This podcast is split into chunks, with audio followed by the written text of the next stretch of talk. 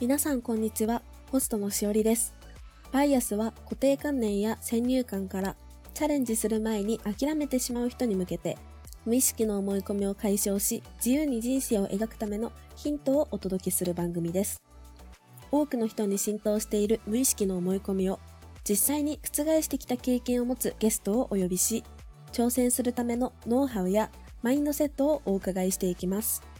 番組へのメッセージや質問は概要欄にあるメッセージフォームから番組のフォローと評価もぜひよろしくお願いします。それでは早速本日のゲストを紹介したいと思います。10年以上の海外経験を持ち、パリ政治学院に正規生としての在学経験もある、現在慶應義塾大学3年生の片岡美玲さんです。よろしくお願いします。よろしくお願いします。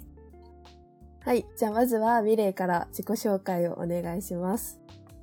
はい。先ほどご紹介に預かりました慶應義塾3年の片岡美玲です。現在、パリ政治学院とのダブルディグリーで、えっと、2年間フランスで勉強して、えっと、3年生として慶應義塾大学に戻ってまいりました。えー小学校の2年生の時からインド、父の仕事の関係でインドに住んでいて、えー中学3年生まで高校受験で日本に帰ってきました。で、高校受験で帰ってきて、えっ、と、高校1年生の時にアメリカに3ヶ月ぐらい留学して、そして高校高校卒業し、えーあの、慶應義塾大学に進学した後に、パリ政治学院のダブルディグリーで2年間フランスに住んでおりました。はい。えっ、と、本日はよろしくお願いします。お願いします。えっと、ミレイは大学の友人で、えっと、本当に海外経験が長いので、この番組にぴったりだなと思って、ゲストにお呼びさせていただきました。ありがとうございます。じゃあ、こちらこそありがとうございます。じゃあ、えっと、まあ、今自己紹介があったんですけど、じゃあまず、えっと、その昔、今までの、まずこれまでの経歴についてなんかもう少し話してもらえたらと思います。えっと、ちょっと先ほど、あの、先走ってお話ししてしまったんですけど、あの、はい、えっと、インドに、あの、父の仕事の関係で8年間住んでいて、その時に、あの、アメリカンスクールに行っていて、そうだったんだ。ちょっと、そうなんだよね。ああの、だから、ヒンディー語とかはあんまり喋れなくって、実うんは。うん。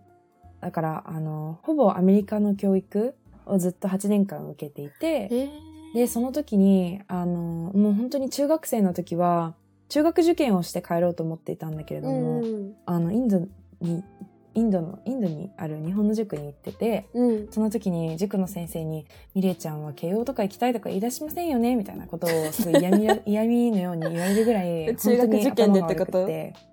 そうそうそう、うんもう絶対受からないから、受験なんてやめた方がいいですよみたいなことを言われて、あの、もう本当に日本語も全然喋れなくて、日本語も本当に苦手で、うん。か国語とか本当に全然取れないみたいな感じだったので、うん。もう受験は諦めさせられたっていう経験があって、中学校受験の時にだ。日本人学校じゃなかったのか。そうそうそう。で、だか、ら、あの、やばいと思って焦って、そこから高校受験に向けて結構勉強して、うん。で、まあギリギリ、あの、慶応に入ったわけなんですけど、もう本当に中学校の、中学生の時から、このパリ政治学院のダブルディグリーについてはすごい知ってて、え、それは最初。絶、対入りたいと思って、そうそうそう、すごい早い段階から、えっとね、私の5年ぐらい上の先輩が実はパリ政治学院と慶応のダブルディグリーやっていた方がいて、へでそんなシステムがあるんだと思って、ーあの入りたいなと思って、うん。もう高中学生の時から大学でダブルディグリーのそのプログラムに入れるのはうん。どうしたらいいんだろうと思って、高校選びもその可能性にちょっとでも近づく、あの、へー高校を選ぶみたいな感じで選んでました。え、それでじゃあ、高校も慶応入ったってこと？うん、そうそうそう。高校もやっぱり慶応だと、うんやっぱ大学は絶対に慶応に入れるから、そこの、うんその、なんていうの、一段階うん。あの、絶対確実に慶応には入れるってことで、そうだったんだ。まあ、確証はあるのかなと思って慶応の高校に入ったんだけど、うん。その、パリ政治学院のダブルディグリーをずっとしたかったのは、その先輩に対する憧れとかだったのか、なんかもうそこで、両方で学びたいっていうのが強かったのか。あの、本当に、私その先輩はダブルディグリーに行ったってことしか知らなくて話したこともないぐらいなんだけれども。そうなの。そうそうそう。ただその2年間日本の大学に行って2年間フランスの大学に行ってどっちもの大学に正規生として在学できるっていうのは本当に魅力的だなと思って、うん。あのやっぱり海外に行くって何がいいって海外の文化を知れるってよく言うけど、うん。そうじゃなくって海外に出ることによって日本の文化が知れると思うのね私は。いやわかるわかる。そうそうそう、海外に行ってあ日本はこの点で良かったなとか日本はこの点で劣ってるなっていうふうに思えるのがやっぱりり海外に行くっていうことかなと思うのでそのうんうん。行ったり来たりするっていうことにすごく私は魅力を感じててその2年間行って2年間日本にいるっていうのがすごくまあ日本もよく知れるし、うん。海外にも何何ら何かしらのコネクションはあの続けられるのかなと思って。そうだよね。じゃあフランスと日本2年ずつどっちも正規生として。うん、じゃあ留学なんだパリ政治学院に留学生として行ってるわけじゃなくてもう入学しちゃってるっていう感じ？そうそうそうそう。あの、実はフランスの大学って、えっと、日本の大学って4年制度だと思うんだけど、フランスの大学って3年制度で、あの、2年間は普通に大学生とししていて、3年目は全員留学に行くのよ。もう学校プログラムじゃなくても国で決められてるうんもの、う全員、そう、全員留学に行くから、うん私はそのタイミングでに慶応に戻ってきたって感じ。だから、もう本当にパリ政治学院に一緒に通ってた子が日本に留学にすっごい何人も来てるし、そうそうそう。なる。ほど。じゃあそのフランスの人たちも普通にパリ政治学院に通うのは2年だけってこと、うん、そう。なるほど、あとは違う海外のうん、大学に1年間留学するっていうのが結構主流なあのヨーロッパの大学の制度で、うん。そうなんだ。じゃあその最後の留学の1年を、まあ、日本に留学してるうんうん。定そうみたいな感じそうそうそういってことなのった体うんうん。そういうことか。ただあのダブルデグリーって本当にパリ政治学院いろんな大学とダブルデグリーしててそういう人たちは4年になるんだけど制度がね、うんね。卒業が4年にみんなより1年多くなって2つの学士学士を取れるっていううんうんうんうん。プログラム、そうなんだ。もうそもそものプロシステム自体が日本と違うのか。うんうん。なるほどね。ありがとう。その、フランス？まあ最初からその、パリ政治学院のダブルディグリー行きたかったっていうのはあったと思うんだけど、なんかインドに住んでる時から多分思ってたと思うのね。で、なんか、うんまあインドの大学とか、他のフランス以外の大学に行くっていうのは選択肢としてはなかった？えっとそのまま日本に帰らないでってことだよねそっか。そう、日本に帰らないで行くっていうのもあるし、うんまあでもそうだね。そうかも。いや、それは本当に結構考えた点ではあったんだけど、うん。あの、やっぱりお父さんの仕事の赴任で行ってたから、うんあの、私のお父さんがいつ日本に帰るかがわかんないっていうのは結構確かに。問題で、そうそう、例えばだけど私が高校にあっちに入学して高校受験はせずにね、日本で。うんで、あっちの高校に行きますって言うと、日本って高校あんまり編入でいいとこ入れないじゃん。うんうん。だから、もし途中で高校帰ってくることになっちゃったら、すごい大変だなと思って。確かにそう。ミレーだけインドに残る可能性も。そうそうそう。そう考えたら、ちょっと、やっぱ厳しいなと思って、こうんのやっぱ節目に、あの、沿って、中学受験で帰るか、もしくは高校受験で帰るか。ちょっとだけ、あの、離れ離れにはなるかもしれないけど、その方が安全だよねってことで、高校は日本に戻ってきたんだけど。なるほうん。じゃあその後、まあ、慶応の高校、付属校に入って、で、まあ、そのままエスカレーターで慶応に行くじゃん。うん。で、その、留学は2年生から行ったんだよね。うん。そうね。2年生から行ったね。2年間行ってて、2年間。で、で、その、1年間あったわけじゃん。その中で、なんか他の国もありだなとかはならなかった？うーん、それはね、うん思った、実は。結構、やっぱりアメリカの、あの、名の知れてる大学そうだよね。うんと、かは、普通の留学にはなってしまうけど、そっちの方がいいのかなっていううん考え方も結構知ってしまった時期はあって、うん。あの、やっぱパリ政治学院、パリ政治学院の応募って普通の留学の応募よりちょっと後で、うん。あの、もしパリ政治学院ダメだった時に、じゃあダメだったから他の留学に応募しようってことができないのね。うんうんうん。なるほどね。だから、あのー受けて落ちたらもう留学しないっっていう選択肢になっちゃうから、それをするぐらいなら、アメリカに留学応募して、もしダメだったらパリ政治学院を受けるっていうのも考えた。けど、うん。やっぱり私はフランスにすごく行きたくて、うん。あの、フランスというか、あの、やっぱインドに8年間住んでて、日本人で、えっと、アメリカの勉強アメリカの学校制度でずっと勉強してて、アメリカにも留学しててってなると、あの、なんか全国す、あの、世の中、世界を制覇したくなっちゃって。なん、なんて何そ。の欲求？あの、そうそうそう。なんかアジアは知ってるし、うん。あの、にインドとかね、うん。インドみたいなアジアは知ってるし、日本も知ってるし、アメリカも知ってるけど、でも、やっぱ一番、あの、一番というか、まあ、経済を引っ張ってってるのはヨーロッパじゃん。うんうん。で、EU ってよくわかんないなってすっごい思ってて、すごく身近ではないものだったのね。確かに。だから、なんか、グローバルな人間になる、なりたいんだったらヨーロッパに行かないってどうなの？と思って、うん。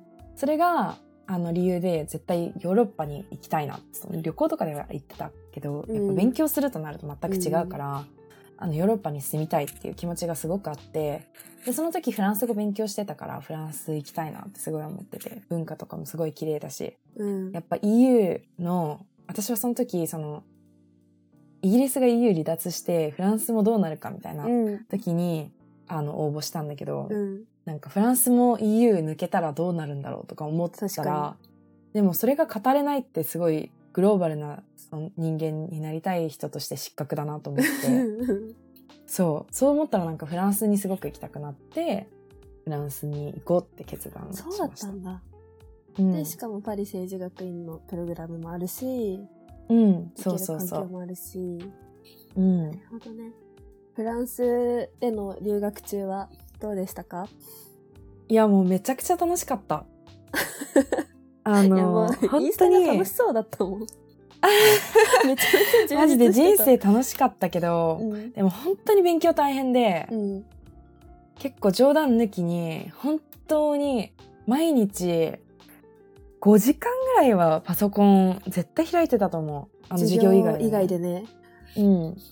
絶対に勉強しない日はなかったし、週末もほぼやることが、あの、遊ぶことがあんまなくって、あんまできなくって、うん。日本と比べて結構狭いし、あなんて言うんだろう、カラオケにみんなで行こうみたいなこともないから。遊びの選行くとしても夜のパーティーとか。ああ、なるほどね。になっちゃって、そうするともう本当に週末やることといえば勉強みたいな。課題をやるってことがすごく多くって、もう勉強に費やした時間は、もう私が多分受験勉強でその中学校からすごい、すごいバカだった時から慶応に合格するまでに費やした時間の勉強時間は多分あの2年間で絶対にしたと思マジ？う。うん。本当に勉強はした。周りもみんなそんな感じ？うん、みんな本当に意識高くって、パリ政治学院って、あのね、日本でいう結構東大レベルの大学で、フランスでは、グランゼコールっていう、あの、大学のシシステムなんだけど、うん。グランゼコールの一つの、グランゼコールに入ってる、所属してる大学がパリ政治学院なんだけど、あの、まずそもそもグランゼコールって、どうし、どうやったら入れるかフランス人でどうやったら入れるかっていうと、高校を卒業した後に、あの、2年間のプレパっていう、なんか塾みたいなうん。のに入らなきゃいけないのね。グランゼコールに行きたい人は。必須ってこと？そう、必須で。その、高校を卒業して、えっと、高校の卒業した時の成績がもう本当にトップ10%ぐらいだと、そのプレパーっていうところに入れて。うん。で、そのプレパーですごいいい成績を取ると、そのプレパーの中でもいい成績、トップ、それこそ10%とか5%、で、いい成績を取ると、やっとグランゼコールに入れるっていうシステムで、でもう本当に日本とは比べ物にならないぐらいの意識の高い人たちが入ってきている大学だから、それこそ今のマクロン大統領もパリ政治学院出身だし、うん。あの、フランスの大統領はほぼ全員パリ政治学院を出てるぐらい。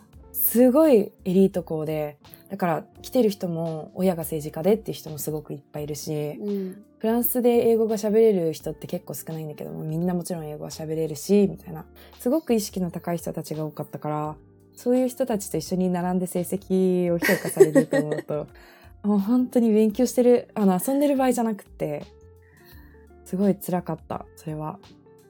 もう卒業とかそういうレベルじゃなくて、なんか本当うに、ん、うん。ね、そう、成績を取るっていううんシステムだったね。でもすごい刺激的な環境じゃない？そう、本当に刺激的だった。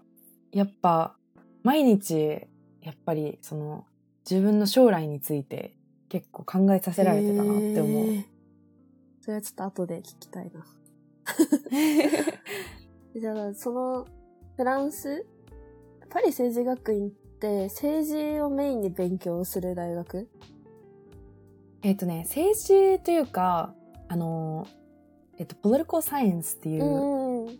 カテゴリーなんだけど、あの、なんだろう、社会科学、うん社会科学かな？社会科学として政治を選択するか、経済を選択するかみたいな。あ最初の1年目はみんな政治をやらされるんだけど、ーうん。2年目で経済をもうちょっと深掘りしたいなと思ったら政治経済の方に進んで、えっと、本当に政治とか、あの、法とか、うん、ロースクールみたいなことをしたいなと思ったらそっちに2年目で集中的にメジャーって言ってそれを取るんだけど、ミレイはどっちだったの？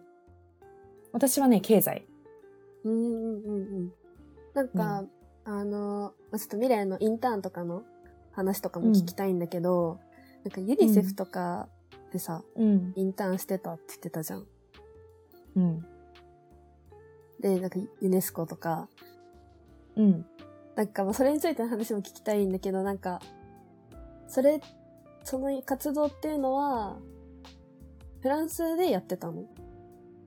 えっとね、ユネスコは、実はインドのユネスコに働いてたから、全くフランスとは別の話で、あの、ユネスコにいた時はほぼインド関係で、そのインドのオフィスがクラスターオフィスだから、インドとスリランカとモルジブと、あの、あ、ちょっとネパールとか、そこら辺の南アジア、南アジアのクラスターオフィスだったから、そこら辺の地域のやつをやってて、ユニセフはフランスの、あの、ユニセフだったからフランスで働いてた。じゃあユネスコは高校生、違う、中学生？え、いつやってたの？ユネスコは大学2年生のうん。夏かな？にインドの？インドで。えー、で、その後は、フランスの留学中にユニセフ？うん。そう。留学中にうん実は、あの、パリ政治学院ってでインターンするのが必須で、ん。2年目の時に、あの、みんな何かしらの、あの、セビックソサイ、セセビックなうん。仕事をしないといけなくって、その時に私はユニユニセフで働こうと思って、ユニセフでインターンしてたんだけど、そうだと思う。え、じゃあミレイは、なんか、その、今はわからないけど、その当時は、なんか将来のキャリアとして考えてたのは、なんか結構、政治系とか、なんかビジネスよりは、うん。ちょっと前までは本当にパブリックセクターにすごい行きたくって、うんあの、UN とか、うん、それこそ政府とか、うん、あの、もうちょっとざっくりした公共政策の勉強をしてたから、あの、そっちに行きたいなと思ってたんだけど、最近は結構また変わって、やりたいこととちょっと違うような気がしてきたと思って、最近は結構もうちょっとプライベートセクター見てるんだけど。へえ。でその、なんで変わったのかとかも後で聞きたいんだけど、じゃあ、フランスの留学に帰ってきたのはもう大学4年生になってから？あ、でも、ん？どういう扱いなんだっけ、えっとね、一応、周りの、私の慶応の時の周りの友達は4年生の時に帰ってきたんだけど、うん。学年としては一つ落としてて、うん。そう、だから今は3年生。で、3年生として帰ってきて、うん。そう。で、最近は、帰国後は何をしてるの？帰国後はね、あのーパリ政治学院に行く前に、私、応援指導部でチアをしてて、うん。あのそれを休部してたから、うん一度戻ってきてその副部っていう形であの一度部に戻らせていただいてで本当にその練習ともう本当にあのすっごい忙しい日々を送って帰ってきた時から本当に帰国して次の日から新しいインターンを始めてえー、何のインターンであのそれはね公共政策アドバイザリーっていう仕事なんだけど、うん。あの政治家の先生に公共政策をアドバイスアドバイスしてコンサルティングするっていう仕事でうん。あのその仕事をもう本当に帰国して次の日からし始めてでもすでに決めてたってこと？とうんそうそうそう帰ってくる。そうねあのその前に本当に帰国の前日まで実はパリで他のインターンしてたんだけど、うん。あのそれが決まる前からもうその日本でのインターンは決まってて。へー。そう。でもちょっとやっぱりパリでも働きたいからってことで1ヶ月延ばしてもらってスタート。でもう帰国して次の日から開始みたいな形で始めてそれと同時にあの応援指導部にも副部したのでそれをすごい本当に週3回インターンして週5回おあの応援指導部の練習に行くっていう結構夏休みも何もないみたいな感じの日々を送ってでそしたらそんな頑張れるの、なんか私本当に暇なのが苦手で、うん。実は。うん。なんか家にいて例えばさなんか今日何も予定ないわと思って家にいるうん。ことってあるじゃん、うん、それができないの私。何かしてたいってこと？そうなんかね頭痛くなっちゃうんだよね。何もしてないと？そう。なんか明日予定ないと思うと 頭痛くなっちゃうからもうな何かしらやってないといけなくて。でもそれがなんか遊びたいとかではなくて、うん。遊びは疲れちゃうから、うん。なんか身になることをしたいって思っちゃうんだよね。そうでインターンと部活をともう学業をそう掛けそうそう。持ちして。そうそうそう。なるほどね。すごい。えで今そのインターンはどれくらいやったの？そのインターンはね、うん。公共政策アドバイザリーは3ヶ月。うんうんうん。うん。でまた新しいインターン始めてみたいな。そう。新しいインターン始めました。今までめちゃくちゃインターンしてない？そうね、なんか、私仕事って試してみないとわかんないなって思ってて、やっぱり将来仕事をするじゃん？みんな。うんその時に、就職しました。やってみて、あ、面白くなって思ったらどうしようって思っちゃうんだよね。あー確かになんかやってみてやりがいがあるかどうかを絶対に確かめてから働きたいと思っちゃうから、へーなんて言うんだろう自分で今個人的に何をやりたいっていうのは全くないんだけどその一つこれを絶対にしたいってことは全くなくって分かんないからこそいろんな仕事を試して消去法でこの仕事はないなあの仕事はないなっていうのをあの常にやってる感じ。なんかさ日本ってアルバイト大学生はアルバイトやるのが結構メジャーじゃんうんうんうん。海外だとやっぱりそのインターンシップして結構なんだろうもう現場に入って、うん。オフィスで一緒に働いて、でそれを、うんなんだろうその中で向き不向きとか判断してキャリアを決めるって感じなの？そうだね。アルバイトはほぼしない。結構日本のジャパニーズカルチャそうだよね。ーだなって思う。うん。普通のアルバイトもしたことある？日本で。日本でね、帰国子女アカデミーの、うん。なんかラウンジ何それアシスタントそんな。のあるんだ。そうそうそう、帰国子女アカデミーっていうなんか帰国子女が通う塾があるんだけど、そこで、あの、本当に小学生、帰国子女の小学生に今日学校どうだったの？みたいなことを英語で聞くだけで、うん。なんかバイトってことになるっていう仕事をうんゆるーくやってたことがある。まあ普通にた面白そうだけどねうん、普通に楽しいし、うん時給もめっちゃ良かった。うん。えーなんかさミレンってめっちゃいろいろな国をさ転々としてるじゃんうん。うん。でなんか日本での生活あじゃあまずフランスでなんうん。かカルチャーショックとかなんか日本との違いとか、まあ、インドとの違いとかで、まあ、良かったこととか逆に困ったこととかってあった？うーんとね、まず困ったことから始めると、あの、日本って体調悪いとか、あ、今日熱あると思って病院行こうって思ったら、もうすぐ歩いて病院に行ったら、まあ、ちょっと待ったら入れるじゃん。入れるね。フランスって、あの、医療費が無料なの。うーん。あ、そうなんだ。全部、あの、ソーシャルセキュリティでカバーされるんだけど、うん、その代わりに見てもらえないのよ。え、それはもうパンクしてるってこと？そうね、多分。あの、もうね、予約が取れないの。うん。だから私コロナになった時に一人暮らししてたんだけど、うん。もう本当に死ぬかと思って、うん。でも病院に行っても見てもらえないし、テストもちゃんとしたのをしてくれないし。自分でなんかこういう、なんだっけ、PCR じゃないやつ、あの、クイックテストみたいなうん。のをやって、ああ、なったんだ、みたいな感じの、もう熱、もう本当に40、40.8度みたいなのを見て、あ、私死ぬかも、みたいなのをやったり、もう本当に見てもらえないっていうのが問題で、うん。あのー歯医者に行ったことがあったのね。親知らずが生えてきちゃって、私。うんフランスに行った時に。困ったなと思って、あの、矯正したから、それが崩れちゃったらやばいと思って、ああ、確かに。そう。だから絶対抜いてもらわなきゃいけないと思って行ったら、あのー次予約取れるのは7ヶ月後だからねって言われて、えみたいな。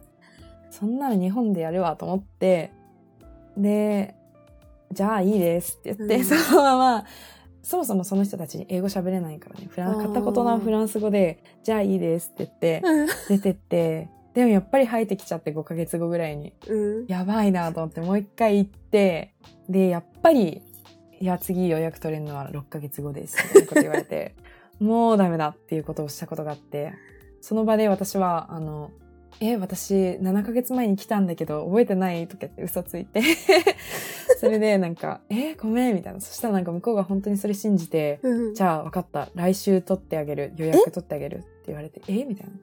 ありがとう。みたいな感じで。サバイバル術がすごすぎるんだけど。そう。もうね、やっぱそこはインドで培った、あの、交渉の能力。本当だ。ね。うん。すごそう。それ結構困ったなっていうことそれっはあったね。てさ、なんか問題視されてないの？いや、すごく問題視されてて、うんもうそれはでも、やっぱアメリカとか見たらわかるけど、アメリカって医療費ありえないほど高いじゃん。だね。うん。けど見てもらえるっていうのが、やっぱあって、うん。その、それは無料だったらさ、誰だって見てもらいたいから、公務に決まってるじゃん。うん。だから、もう本当にそれってトレードオフというか、あの、どうしようもないことなんだよね。無料にしたかったら混むし、無料にしなかったら高いしっていう、んあの、そのトレードオフだから、まあ結構日本はそういう意味でうまくやってるなって思う。そうだね。バランス取れてるのかもしれないね。うん。じゃあ、良かったことは？良かったことは、あの、若者が結構、私の大学がかもしれないんだけど、うん若者が、あの、世界情勢とか政治に興味があるなって思って、やっぱりその、休み時間に授業でもないのに政治の話をするとか、デモがすい。ごい多いんだけど、フランスって。。うん。そのデモに参加するっていうことが結構日常的にあって、やっぱ若者がこれから将来を作っていくじゃん。うん。それは日本と比べて全く意識の高さが全然違うなと思って、あの、その意識とか、もうちょっと知りたいとか、これおかしいよねって思った時に口に出せる文化うん。はすごくいいなって思った。確かに。まあ、その未来のコミュニティが、まあ、多分そういうのに興味あるっていうのは、まあもちろんだけど、多分それだけじゃないよね。うん。やっぱ日本で、この政治家、昨日あんなこと言ってたよねって言ったら、まず惹かれるじゃん。まず惹かれて、あの人は合わないわって言われて、裏でなんか、ちょっと無理って言われて終わるっていうのが、うんやっぱ日本の文化だなって思うから、そうだね。政治の話はタブーって感じだよね。そうね。うん学校でも教えないし、うん結構フランスの大学は、あの、フランスの大学じゃない、フランスの中学校とか、小学校の時からもう政治の話はするし、政治のうん誰々は右派、誰々は左派とかいうのも全部勉強してきてるから、あの、自己紹介の時に自分は左派ですっていう人とかマジで？結構いるぐらい、そう、普通のことで、それで惹かれないっていうのが、まあちょっと面白いなと思った。面白いね、それは。そこまでなんだ？うん。うんまあね、日本もう少しね、興味を持つべきだなとは、まあ、自分もそう含めて。ね。選挙とかね、そうね若者の投票率すごい低いから、うんちょっとそこは見習うべきだよね。それは自分もね、思うわ。やっぱり、話す機会もなかったし、学ぶ機会もなかったし、まあ、すごい受け身なのが良くないんだけど、うん。ね積極的に情報を取りに行かなきゃなとは思うね。ありがとうございます。じゃあもう30分も話してしまったので、一旦ここで前編は おしまいにしたいと思うので、じゃあ最後にミレイからお知らせをお願いします。はい。えー、現在進路で迷ってる皆さん、パリ政治学院と慶応のあのダブルディグリー本当におすすめです。勉強ちょっとでもしてみたい、海外にちょっとでも出てみたいって思う人は、ぜひちょっとだけ調べてみてください。あの、何か質問があったら私、いつでも答えるので、いつでも連絡してください。はい。これは慶応生限定のプログラムにはなってしまうとは、慶応の経済学部の人限定のプログラムにはなっちゃうんですけど、まあ高校生とか、進路で迷ってる人とかで、まあ学部とかね、決めかねてたら、うん。